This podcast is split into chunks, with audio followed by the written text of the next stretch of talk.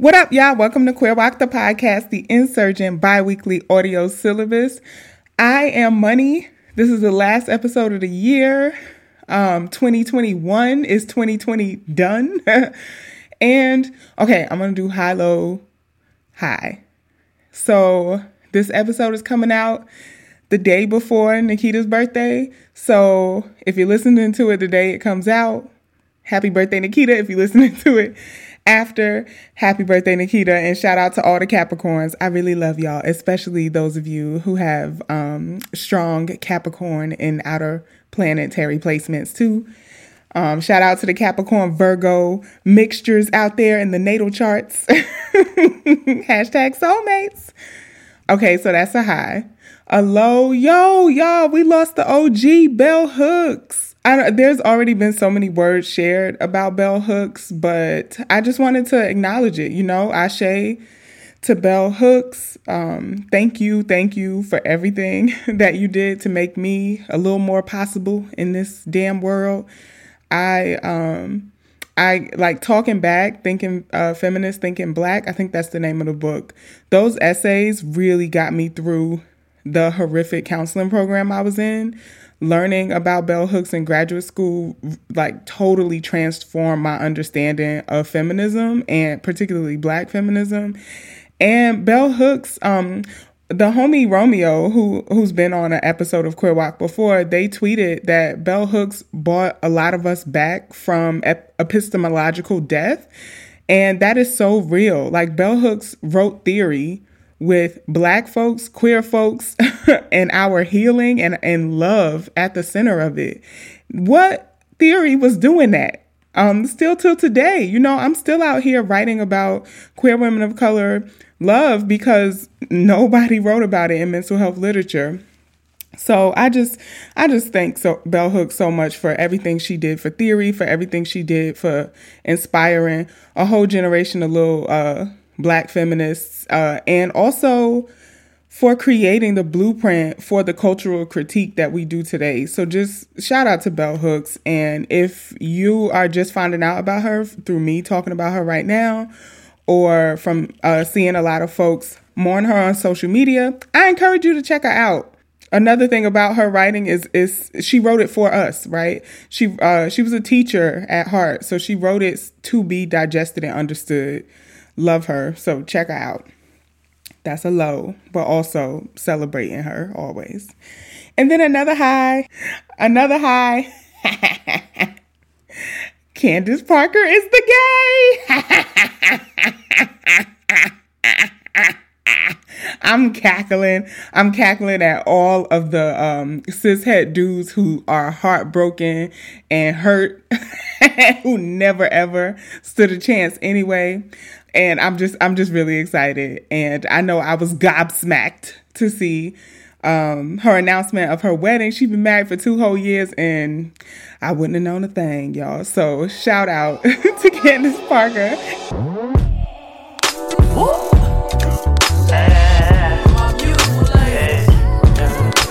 Your chocolate demeanor uh, and your cocoa kisses. I see your glow from a distance. Your vibe inside my submission. I give you all of me. Wanna make you proud of me.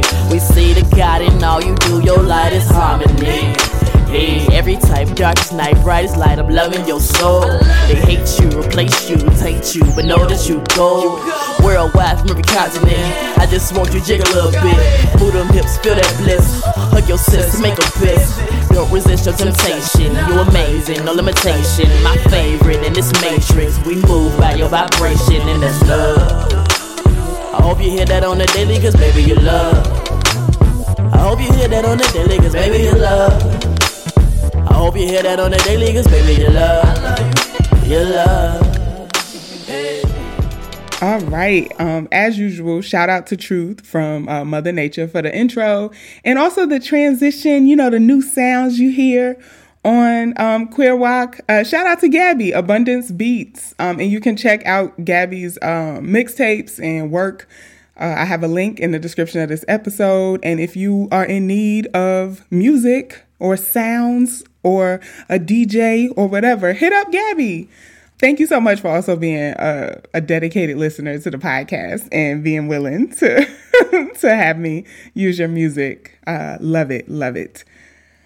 All right. So, where can you find Queer WOC? You can find the podcast on all the things. To be honest, I'm most active on Instagram and Twitter at Queer WOC Pod, P O D. You can find us on Tumblr at queerwoc.com. We have a Facebook page for the podcast. It's queer facebook.com slash queerwocpod.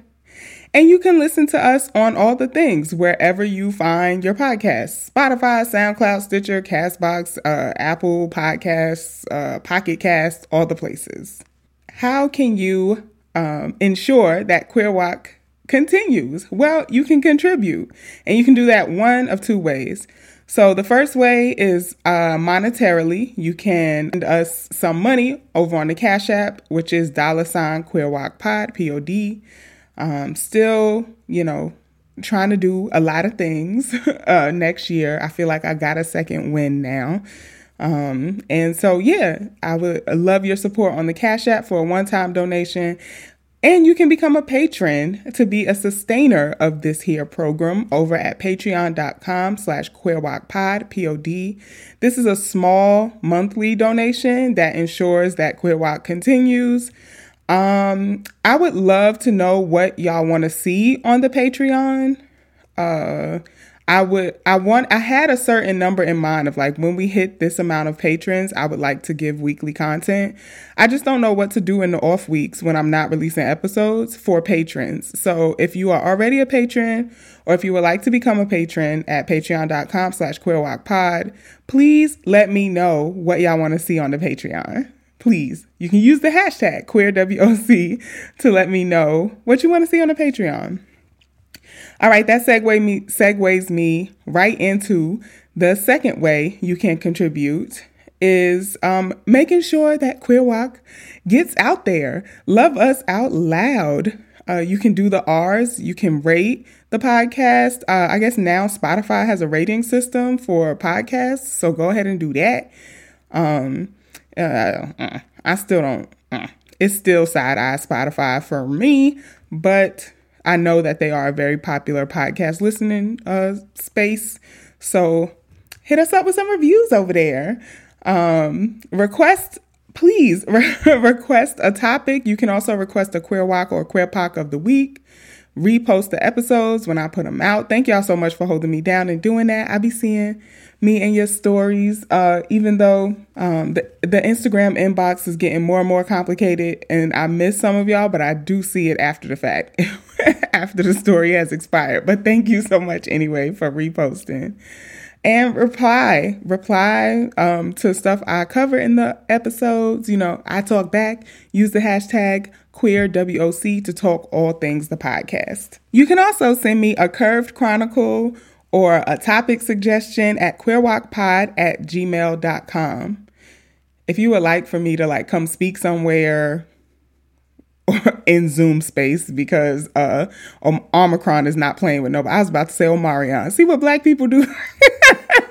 Omicron is not playing with anybody. So if y'all would like for me to pop up somewhere, uh, you could also hit me up at queerwocpod at gmail.com. All right, y'all. I'm gonna moving on along to the queer POC, queer POC, queer POC of the week segment. And the queer WOC slash queer POC of the week segment is the segment where I highlight and celebrate some queer person or some queer woman of color who is doing dope ass shit that I think y'all should know about. And this episode is no different. So, the queer POC of the week for this episode is YouTube video essayist and cultural critic. It only felt right to do a cultural critic with, you know, losing bell hooks, but um, Khadija Mbowe. So a lot of y'all might already know Khadija because I recognize that like everybody watches their channel. like all the millennial uh, black feminists watch Khadija's channel, but hear me out, hear me out. So Khadija is a cool, fun internet millennial auntie who talks about whatever they want on their channel. That's how they describe themselves. I wanted to make sure I got the intro right, you know. They are a Gambian American based um, in Canada. I think they went to like college up there. And they first started their YouTube channel to fight class and race inequality in opera because get this, y'all, they are a trained opera singer. And I'm just like freaking blown away every time I hear them sing. This, th- there was this one video I was watching. It was not about their singing at all, but they uh they were talking about how like as you when they were training as an opera singer, they teach you to like cut through the music because you're never going to be louder than the orchestra. So like, it was just amazing. And so just like learning things about talking and enunciation and speech, it's like, oh shit, I should know some of this as a podcaster. um, and that was just like an aside in a video about something else. They're just incredible. And you can tell just somebody who knows a lot about a lot of things. Um, so by my count, I mean, just from watching their videos, they can sing in at least four different languages. I've heard them sing in English, French, German, and I think what is Italian? I'm, not sure. You know, um, I speak American English and Black American English, so I'm a little I'm a little rusty on the other languages. So, but I believe it was Italian. Um, they graduated from the University of Toronto, and uh, after graduating, they co founded the Marigold Music Program, which is a nonprofit aimed at changing the visual landscape of music by empowering margin- marginalized youth to sing. Ain't that dope? So, their YouTube channel currently has over 15 million views on about like 60 videos. They might be over, uh, hit 70 by now. Um, and what are their videos about? This is this is really why I wanted to make Khadija Queer WOC of the Week because Khadija does these incredible video essays critiquing and examining pop culture through a queer, racial, feminist lens. If you ever enjoyed the word segment with Nikita, um, where you know Nikita broke down some social justice thing, or if you really like the BBB podcasts, um, like Tea with Queen and Jay, Inner Hoe Uprising, uh, the Bag Ladies, Marsha's Plate with uh, Diamond, then you you will really love Khadija's videos if you enjoy like those parts of the podcast and those podcasts. Um, they do black feminist like cultural commentary, and a lot of it feels really similar to what Bell Hooks did in essays. Um, I'm thinking specifically about this one uh, Bell Hooks essay called like selling selling hot pussy, which was like a critique on um, sex desirability and and the way Black women are consumed in pop culture. That's really the legacy that like Khadija is um, carrying into the millennial generation. Khadija's work reminds me of a lot of hip hop feminists like um, Sesali Bowen, who just released Bad Fat Black Girl. Um, their work reminds me a lot of Roxane Gay's essays, but they're just doing it in like video format, right? It's really dope. It's dope as hell. And to give y'all a taste of like what you can expect from Khadija's videos. They've done videos on topics like the theory of racelessness, which I learned a lot watching that video. They um, interviewed the scholar who came up with that theory. Um, and I will not even try to summarize it or explain it here. I'll just say it's not post racial, you know, it's not like it's not what you're thinking when I say theory of racelessness. Uh, I encourage y'all to watch the video. I'll put the link in the description. They've done videos on the role of envy in internet culture, emotional intelligence, and racial racial stereotypes, like how racism and racial stereotypes impacts our emotional intelligence. Dope, dope, dope ass video. And of course, one of my favorites, they did a video on Megan Thee Stallion and desirability politics. I will also link that one because I love they did like this breakdown of the type of feminism um, Megan displays in the Thot Shit video, and then also like how desirability politics kind of play into today's landscape of women rappers. Most recently, they did a video on youth liberation movements and TikTok and I just, again, I just thought it was excellent. I learned so much. I sit there taking notes, Googling stuff to look up and read later. Khadija's videos just teach me a lot. So, like I said, if you've ever liked any of those type of like cultural commentary breaking down of a of a academic or a jargony or a social justice uh, theory um, and applying it to like examples that we see in pop culture, I encourage you to check out Khadija's YouTube channel. And they also have videos where they're singing, so you can check out how dope they are as an opera singer as well. So, shout out to Khadija, uh, Queer Poc of the Week, this episode. It's time for that black feminist healing. This, that real shit, not make believe. Come on, money, please help me get my shit together. I listen to the moment when times get rough. Put on my headphones, turn it all the way up. Who's gonna give you grounding tips? There's nobody better. Oh, money, help me get my shit together. all right, so I'm moving on along to the mental moment with Dr. Money which is me. um, and this is the segment where I try to help us out with our mental health. Um, or apply some of the, you know, terrible literature to our and revamp it, repurpose it so that it's helpful for us, right? And so I'm, I know y'all, y'all like, damn, bitch, you came back to talk about grief and trauma. But um, look, I had a year, okay? Um, but today I kind of wanted to talk about trauma bonding, but I, I'm I am going to attempt to do it in a non-activating and a non-triggering way because I what I actually want to talk about is um, an acronym, of course, because y'all know I love an acronym on on how to not dump on friends, which is what I think we actually are trying to get at by talking about trauma bonding in pop culture. Okay, I'm gonna just I'm gonna just get into it and y'all talk back to me. Use the hashtag queerwoc if you have questions or if you want to hear more about something because I think I did this okay, but it would I don't have anybody here to talk back to me anymore. So like it would be really helpful if there's something that I need to further clarify. I would love to do that. All right. So I've been um, like complaining to my friends in my personal life for a very long time about how I see the term trauma bonding being used in um, like a way that is not the way it's talked about in mental health literature.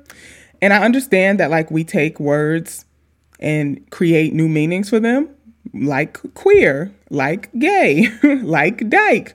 But um I don't think that's what's happening here. I think what's happening here is like a a slip away from from something that I think is really important. So, I want to talk about trauma bonding and then talk about what I think we're trying to get at by saying trauma bonding, and then get into what my actual moment is, which is the acronym of how to not um, dump on friends. All right, this is so wild, y'all, because the most recent exhaustive review of literature and uh, clinical studies on trauma bonding was done by Syracuse University School of Law, which is wild to me because uh, I think I have a trauma bond with Syracuse University. So it's kind of wild that that that's the place that did this study most recently. But um, yeah, that's that's my source for for this um, for this mental moment.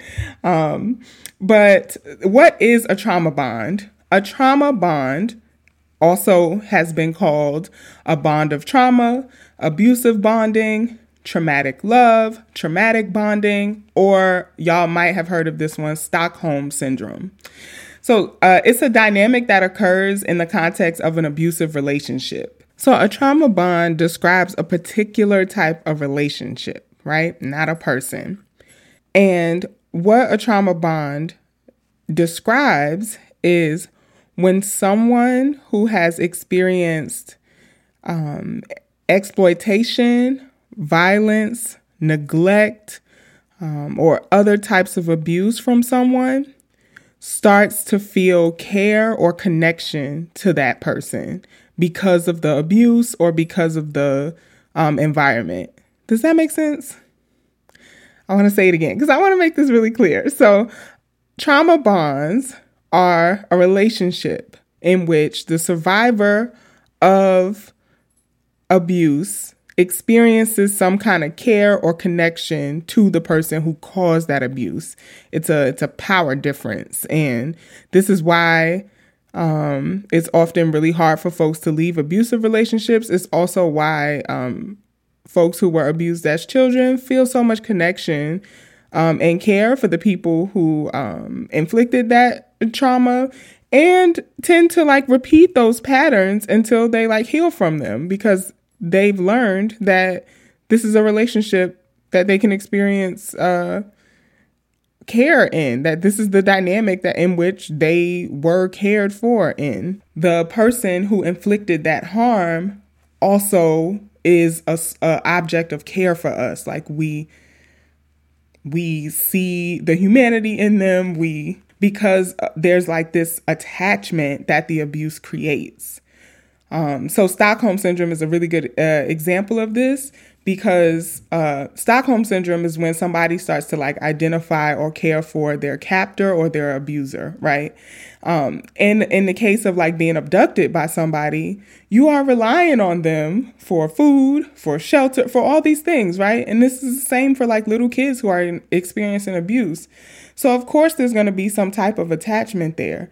That's what a trauma bond is. A trauma bond um, needs a power dynamic in order to exist, right? So, this person is exploiting, is uh, causing harm in some kind of way, but you still have to be in relation to them and might even start caring for that person's well being. And for folks out there who are like, that's bullshit. I would never care for somebody who caused me harm. Um, we're literally wired to to experience these like ebbs and flows. So uh stop stop moving into like victim shame territory, okay? Uh our when we're experiencing that amount of um, stress, like when we're experiencing violence, our cortisol levels shoot up. All of our stress hormones are on go. Um, I've talked about this so much on the podcast. Like all of the the thinking parts of our brain shut down, and all of the like survival parts of our brain kick up. And so you feel like you're on edge, that something can happen to you at any point in time. And so what's happening is like inside of you, you're really seeking some kind of calm, right? And so when the abuser or the person causing harm then turns to you, gives you affection, gives you food, rewards you with some kind of reinforcement after the violence, then you get flushed with all the like dopamine, the um, happy hormones, the the um, oxytocin, the serotonin, and so you learn that after these high peaks of stress and harm is going to come the like good and the lovey-dovey, right? This is um, sometimes why people in violent relationships think that the sex is so good, right? Because like that's a moment where you're physically connecting, your your cortisol levels was way up when stress was high, and now all the dopamine is rushing and you think it's good. It ain't good. It ain't good, child. It's the dopamine. um, but um, yeah, so that's that's what a trauma bond is. But when I hear people talking about trauma bonds or trauma bonding, I hear people talking about it like you got trauma, I got trauma, let's have trauma together. Or uh or you share your trauma, it's similar to mine. Um, let's start a friendship. And to be honest, what's wrong with that? I I just don't understand this shaming that happens I don't want to trauma bond. I am not trauma bonding with the people in this room, okay? Like I'm a part of this group and I did not sign up to trauma bond. When people are using trauma bonding wrong, and in that context, I just think it's a setup. okay, so first of all, where's where's this reaction coming from from me? What's wrong with that? Um, I don't think there's anything wrong with talking about how you're healing and dealing and coping with a traumatic experience. Um, the very function of trauma is to isolate us and make us think that we're the only ones who ever experienced some shit. It is healing and therapeutic to be in a room with other people who have experienced similar things to you, who can normalize it for you and share their experiences of how they made it through. This is the whole reason why group therapy works. why I, I talked to y'all about like my grief group on the last episode, um, th- uh, things like AA um, meetings, NA meetings, um, survivors groups. Like, this is why that stuff works. Because once you come out of the place of feeling isolated by your trauma, healing can happen. And once you no longer feel like you have to so actively cope and deal, growth can happen. You know, like you can start experiencing other parts of life. You can maybe even have fun and go more days without even thinking about this traumatic experience, or maybe have less intense um, nightmares or flashbacks about this trauma, right? Like, I just. I just think that it is always good to share when we've survived some shit. Particularly as marginalized and oppressed people, when we share our stories amongst each other, I just think so much about um, unions and organizing at a workplace. If you never talk about making twelve fifty an hour, how are you ever gonna know that somebody else makes seventeen fifty an hour or thirty five dollars an hour, and get together and collectively bargain for for more for together. Um, I just, yeah. So, this idea about bonding over a shared violent experience, yeah. Is that the worst thing that could ever fucking happen? Like, I just, I just don't think it's bad. I don't think we need to pathologize everything. And, and so then I thought, you know, I'm like, okay, so if that's the worst thing, what are people actually afraid of when they're talking about not wanting to trauma bond? Again, using the term incorrectly. I'm not, you know, I'm not trying to, you know, I was about to say, I'm not trying to police the language, but I am trying to police the language because I think it's really important to talk about um, bonds of trauma in the context of of abusive relationships and that kind of stuff. I think it's really important to talk about that because when we don't have language for something, how the hell can we name it? How can we recognize it? And so I think I am policing the language a little bit. Fight me. but so when we misuse the term trauma bonding and talk about it as uh, connecting with someone over having a shared uh, harmful experience, I think what people are actually saying or worried about is they're worried that they will dump on someone that they are trying to build a relationship with. And I don't know no other word to use but dump. like like you are are saying too much too fast or sharing too much about yourself too quickly. If somebody thinks less of you for sharing, my therapeutic opinion would be fuck them. Um, if somebody can't be sensitive to the fact that we all are healing and growing and um, dealing and coping in a pandemic, um, and um, some of us are like community deprived, we are uh, conversations with adult deprived. If, yeah, if people just can't get that that's where we are and we need to share and talk amongst one another, I just wouldn't trust to build a, con- a connection or a relationship with that person. So, where I actually wanted to go with this mental moment, I think the fear of dumping is real, right? You don't want to overwhelm somebody, but you do want to share with people. And so I wanted to come up with an acronym of how we can share with each other without dumping. And if y'all got a better word than dumping, like spilling, you know, overwhelming. There we go. uh, here is my acronym it's ACTION. I'm back on my bullshit, y'all. so, here is the action you can take to share with someone without overwhelming them.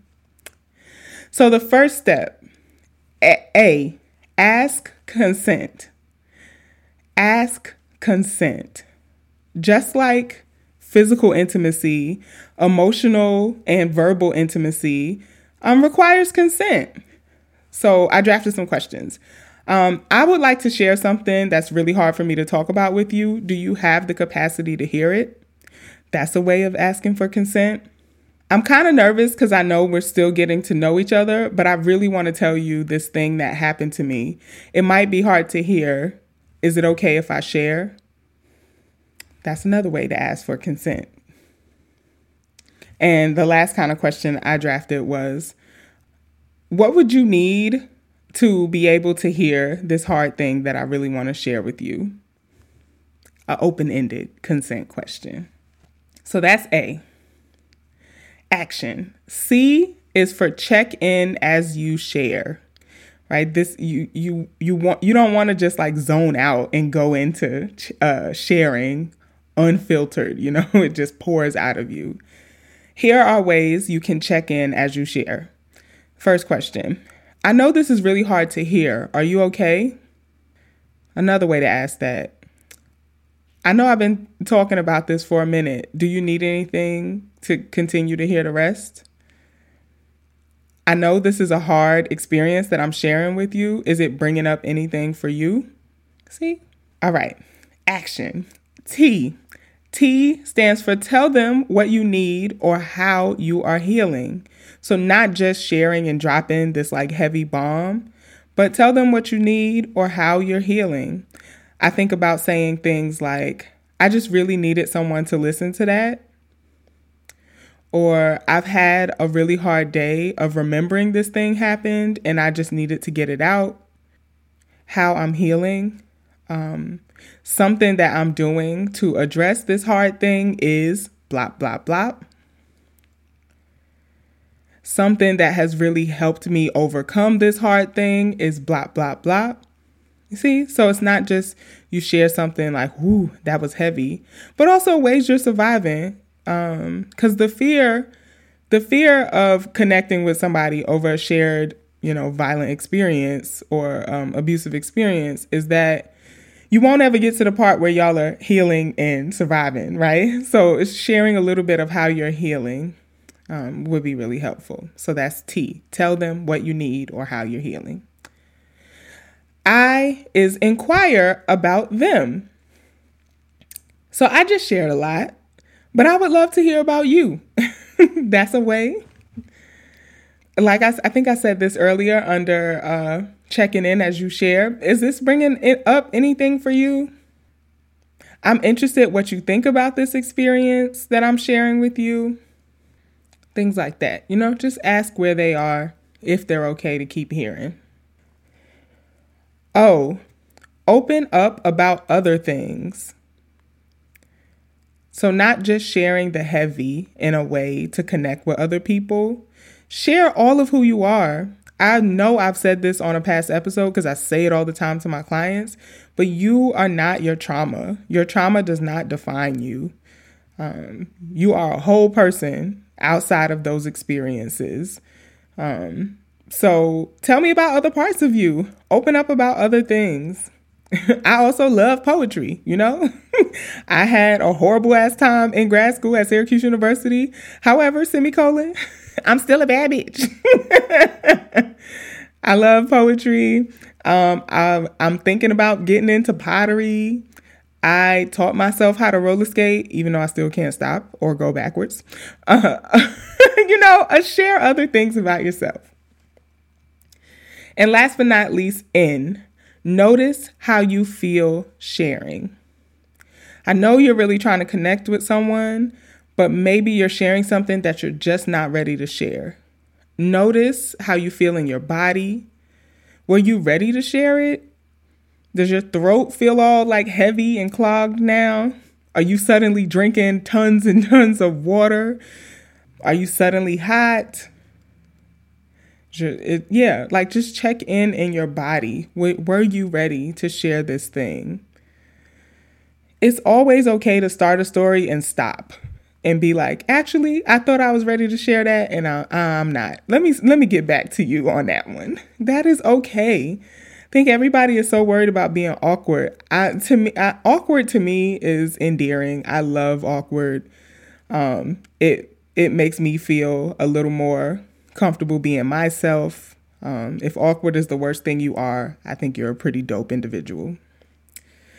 So, yes, that's my acronym for how to not um, dump on a friend. There are, it is possible to share hard things without overwhelming somebody, right? So, action A, ask consent. C, check in as you share. T, tell them what you need or how you are healing. I inquire about them. O, open up about other things. And N, notice how you feel sharing. So, yeah, I hope I like cleared up the trauma bonding thing. And I also hope that I gave you some ammunition to jump into conversations and be like unafraid of sharing. All right, y'all. So I'm gonna move it on along into the topic segment. And the topic segment of Queer WOC is just the queer potpourri segment. Is where I talk about all things that don't really fit into our other segments. Um, I didn't think I was gonna do a topic, but as I was getting ready for this episode, I realized, you know, it was gonna be the last episode of 2021. 2021 is 2020 done. I don't know why I keep saying that. It's not gonna happen. I have like nine days to make it happen, and it's not gonna happen. So, um, so first of all, if you have a topic that you would like to hear me talk about, please send it. Send me a topic, y'all. Please send me something. please send me anything. I'm begging at this point. the inbox is dry and I don't never have any topic to actually talk about. So you can go ahead and send it to queerwocpod at gmail.com or just DM me on any other social media um, platforms of things you would like to hear me talk about. But the topic I came up with is, you know, like an end of year topic. So 2021 was pretty fucking awful for me. Um, it was pretty bad. But I I was listening to this um, OCD and anxiety podcast, and the host said something like, um, like gratitude is the antidote for anxiety. And I was like, oh, bitch, I like that. So, so I decided to make a list of things that I'm really thankful for that happened in 2021 as well. Um, I think it happened to me in 2020. I was just re- I just listed off all these terrible things that happened that year, I didn't want to conclude another year like that. So I just made a list of things I'm thankful happened this year. And when I tell y'all, it, was hard to do it, but I think I got some pretty dope things on this list.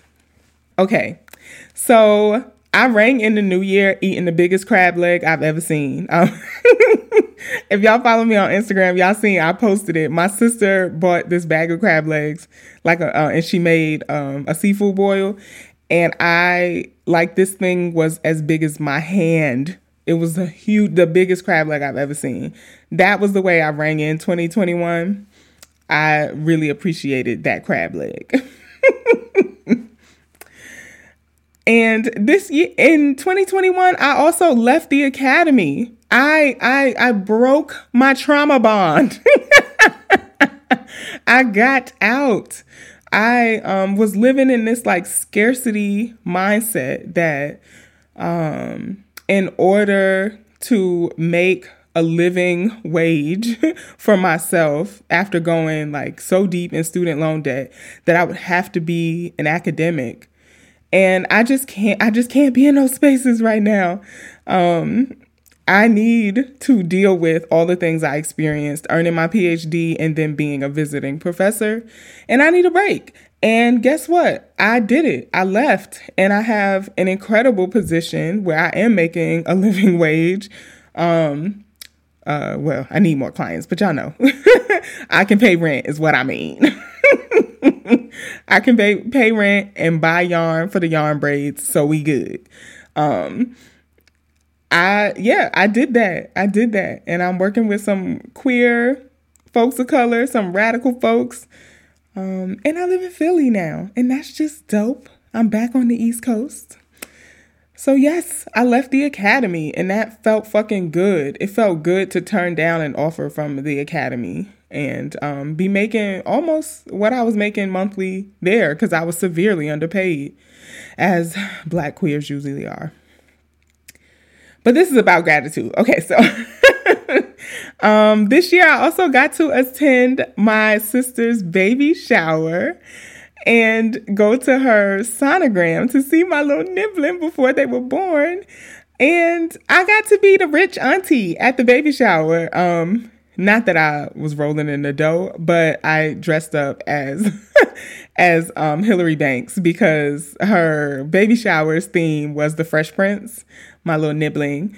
Um, and so the yeah, so everybody had on like you know the 90s gear and I dressed as Hilary because why not? Of course, of course I was. And everybody said that they loved the games, which I facilitated. So and created. So um yeah, if you if you out here trying to have a baby shower that uh, people will talk about for weeks after, hire your girl to do the games. And on that same wave, I got to meet my nibbling this year. My little nibbling was born um, August 8th. Little uh little drip drip as I call him. Baby Giannis. Um, and he's just been like such a light, such a light um this year. He's just a chill baby, you know? It's just like I get it. I get it. You know, he's just like laughing all the time. The only time he got a problem is when he's sleepy, which relatable, you know? I just love that little baby. And so I'm really excited that I got to meet him this year. I finally met Ari also. So, hey, Ari, shout out to Ari. um, the sibling, I feel like we've been uh, friends via the interwebs for forever, but we finally got to meet in person. Shout out to all the black queers in Alabama. Um, really excited that I finally got to meet Ari and we took some cute ass pictures too. I drank coffee in Malcolm X Park this year. Uh, the Philly Johns will know. Is it Johns? Johns? Johns? Johns? Am I getting it? Am I getting it? Okay. I'm gonna move it along. I've I've gone on more dates in 2021 than I have in my entire life. Y'all, I don't know how that happened but um, trust that there's a lot of Curve Chronicles to come. I got a tattoo this year to match Nikita's um, Harriet Tubman pistol. I got, and I will post it. I'm gonna post it actually. Yeah. Um, when I drop this episode, I'll post the matching tattoo I got to Nikita's, and I got a titty tat this year, uh, which I've been wanting a titty tat for a very long time, and obviously I'm not gonna post that one on the gram. Well, not on the Queer WOC page. My burner account is popping though. I went to the Dyke March this year. I always love going to the Dyke March. I think this was my third time going to the Dyke March. I just, there's just so many older, wise lesbians out there, so many queer women from like all over the place. Uh, they keep the like resistance history of lesbians like really at the center of the Dyke March. And I just am inspired to do like a Lavender Menace everything in um, June next year. So, um, yeah, I really loved the, the Dyke March experience. And I got to go with two of my closest friends also. Shout out to Jaffe and Vonnie. Went to a winery for the first time, and actually, uh, a winery tour went to um, Multiple with the BBB this year. That happened. That happened this year. This year has felt so damn long. Um, that was it was just an amazing day. I cried because obviously, you know. but we took cute ass pictures. Yeah, we just all got to hang out with each other. Uh, it had been a minute, you know, since the panorama that we had all uh, seen each other. Stephanie had the snacks on Dizzy Deckington. It was amazing. Uh, and I attended uh, Diedrick's art opening at the uh, Jack Shainman Gallery. I think that's Jack Shainman. Uh, it was at a gallery in New York City. And I'm just always blown away whenever I see Diedrick's artwork. Um, Diedrich is a weaver. Follow him at Deeds Weaves on Instagram. I just, every time I look at it, I'm like, how? the tapestries are like so huge, so detailed um, just beautiful. And yeah, it just felt really good to be there. Um, at the opening, you know, I, I felt like, ooh, like a New York City gay, you know, like mm, I get to go to an art opening and I know the artiste. I felt I felt very um, uh, gay sitcom. I also got my first massage by a black massage therapist. Um, and I'm saying this because I'm fresh off of it. it just happened earlier today. And oh my goodness, it was so amazing. It was just like, I just felt cared for. I just felt cared for by that black woman. Thank you so much. I will be back. You can have all my money because first of all, I feel like I have a whole new back. Uh, 30s who because I don't feel not one creak or crick in my back. Um, I feel like these knees are about to stand withstand anything like brand new um, appendages. That that massage was the shit. And I can't believe I've been out here all this time without getting massaged. Oh my gosh. And the last thing I put on my list of amazing things that uh, I'm thankful happened this year was I went to the Jimi Hendrix Memorial while I was living out in Washington. Um, I really love Jimi Hendrix. I had this uh, moment in undergrad where I discovered Jimi Hendrix. Uh, and actually, thanks to a psychology class I took, the psychology of personality, where we did this like um, segment on Jimi Hendrix. I don't even remember the lesson, but I remember thinking to myself, how is there a black guitarist rock star that I don't know about? And so I went into this deep Jim, Jimi Hendrix hole and was obsessed with him for like a year after that. And I got to go to um, his memorial uh, out in Washington, and that was just really special. You know, I left a lighter. I sat there and played some of my favorite Jimi songs. Uh, most of the people who were coming up while I was there was white, but there was one other black girl. We took each other's pictures at the memorials. It was just cute. It was amazing. It, I had that bonding moment with another black girl, thanks to Jimi. So yeah, you know, 2021 didn't all suck. Uh, these things I'm really thankful for. All right, y'all. So coming off that wave, I really didn't want to do a curve chronicle and end the year with a stinker. So I'm just gonna do like a general reflection curved chronicle. Is that all right?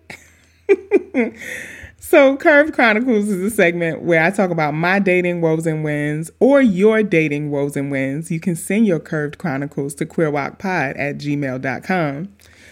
I yeah, so I've noticed something, and so that's what I wanted to talk about this Curved Chronicles segment. So while I was out on a date, this dude tried to talk to me, and um, since I moved to Philly, a lot of guys have tried to talk to me, and it's really bizarre to me that I still get read as hetero. It confuses me when like I'm at the nail salon, and the nail tech will be like um, do you have a boyfriend? I'm like, what about me gives boyfriend? what? What in the homosexual hell would make you think that I want anything to do with a man? So, um, so that inspired this idea of the cur- curved chronicle I had. I just think that people don't know how to read queer femininity, and I think queer femininity is just different than cis het femininity. It's just different. So I'm gonna try to talk through some ways that I think I do fem different than like straight girls do fem. So, uh, something that I've noticed about queer femininity queer femininity is like, you know, everybody be talking about, ooh, the divine feminine and da da da, how to be, how to be more feminine, all that shit. I obviously don't buy into any of that. Um, I think I'm femme by default, you know? I think I'm a pretty low, hard femme. um, but that's the way I think about queer femininity. Like if we talk in divine femininity shit, um, divine feminine can also destroy, you know. Shout out to Oya, you know. You know, it's not just the breeze of the wind, it could also be a tsunami and like a hurricane, you know? So um I think about queer femininity as like a punch in your uh, lipstick. it's like a punch in your lipstick. so, how is queer fem different? For me, the first thing I think about is uh, colorful hair, right? So, like, yeah, it's kind of like a wave now where people wear their hair in colors, but I think queer femmes wear the pastel colored hair and like all the different colorful hair in non mainstream hairstyles. So, like, wow, you might see a straight girl with like a, a orange lace front or something. Queer femmes will wear like an orange mullet. or like a I, I, I currently have orange faux locks, you know? Um so like the pastel hair colors are in like a unusual style. So you can't just look at the the color, you got to look at the cut. You got to look at what it's giving, okay? Um, like the undercuts, you know, I think people are getting like the the skunk stripe or whatever they call it, skunk patch. The the queer femmes will have like the undercut that's colored, you know, so it's like a whole a little pop of color with the undercut. Queer femmes do not know how to wear a sweatshirt. a whole sweatshirt. Um, it's either cropped, there's holes in the sleeve, it's bleach dyed, it's something. It's something. It, you you will not see like a fully intact sweatshirt on a queer femme. Um, and on that same wave, uh, leggings, tights, stockings, holes where we don't care about holes. There will be runs. There they will be cut. They'll they'll be tattered at the knee. It goes it goes with the vibe, okay? It just puts the the outfit over the top. Nobody nobody ain't throwing no uh, tights away because they got a hole in it. It it just sets off the it sets off the Doc Martens, okay? um, I guess another giveaway for queer femmes. The whole look will be high femme as hell. Look at them shoes. got the docs, got the Birkenstocks, got the um the the grandpa shoes, you know?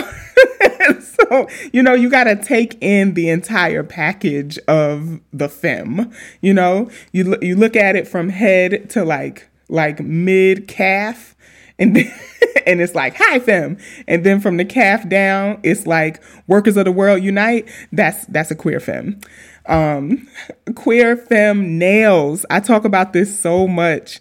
You can't just look at the length. You have to look at the shape. You have to look at the cut. You have to look at the color. Okay. okay.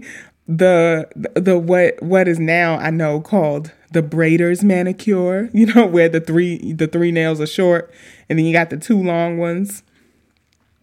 Are there sparkles on two nails that, you know, just might also be good for digital penetration. That's all I'm saying. That's all I'm saying. You know, you have to look at the nail. You can't just look at the length and be like, oh, she can't be queer because look how long those nails are. No, no, no, no, no, no, no. That's not how any of this works. Are they rounded for her pleasure? um, are they again given the pastel colors? given the like uh neon colors uh is it like some kind of punky spiky dark thing going on there's there's just a way to read it from the nails okay? You can't just discount it because of the length. Queer femmes wear like what is categorized as like men's clothing articles in with the femme look right? So it might be some like uh, boxer briefs peeking over the pant the pants or something. I already talked about the grandpa shoes. a open button up shirt with like a real cute little dress or or a form fitting whatever underneath. The little high waist jean with the open button up, you know, that's a that's a classic one. Um, the fly ass hair with the beanie over it. like the the oldest, most tattered trucker hat or or um like cozy beanie over it, but it's like the you know, it's giving all the bounce and bundles under it. That's a very queer femme move. Um queer femmes do not know how to put on basic eyeliner for the life of us. Uh it's to be Amy Winehouse thick. It's it's going to be um, neon colored. It's to be jewels and dots and um, heart shapes and a line of eyeliner under the eyebrow or over the eyebrow or something. It's just the the eyeliner is going to be doing something. It's it's like we don't know how to put on eyeliner with like a a little like just I don't even know what it's called. See because because I just be out here doing my eyeliner like yeah, I feel like my eyeliner has two modes. It's it's Amy Winehouse or it's um uh Jules from Euphoria. that's, that's that's the only two ways I do my eyeliner. queer femme, queer femme, you know. Yeah, so that's that's ways I thought of how to read queer femininity. If y'all thought of any other ways that queer femininity is different, or if you like disagree, you think that you know, femininity is whatever and it's a style, it's a vibe. Um, but I would love to hear what y'all think about queer femininity and the frustration about around comp het, um, heteronormativity, whatever, being read as uh, straight. I'm I honestly don't give a damn when dudes read me as straight because I mean, they're dudes and who cares what they think, but but it does get a little frustrating when like um folks who I think sh- like are in my community like still misread. I'm like, "Really? What are you do you see this? Do you see this?" Yeah, so tell me how y'all think queer femmes kind of like signify queerness or is there a queer femme aesthetic thing that I'm missing? Yeah. So that's my Curve Chronicle. Stop reading every uh, femme as a straight person. Because not all. Hashtag not all femmes, okay? all right, y'all. Let me cut this damn mic off. Um, thank y'all so much for continuing to rock with Queer WOC. And uh, that was the end of this episode. Tell me what y'all think about the end of 2021. It's 2020 down. Okay, that's the last time I'm gonna say it. I promise. Um uh, yeah, use the hashtag QueerWOC. Follow me on all the things. Hit me up. I'll talk back. And yeah, Candace Parker's gay. Bye, y'all.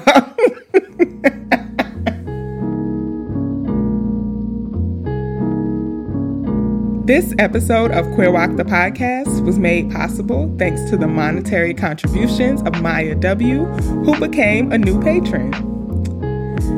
This episode was also made possible thanks to reviews by Camera Cutie, YVA Creed, and ZZ. Thank you to the listeners of Luton, UK, Moscow, Russia. Is Moscow in Russia? Is Moscow a city or a, a country? Oh, Lord. Um, and Douglasville, Georgia.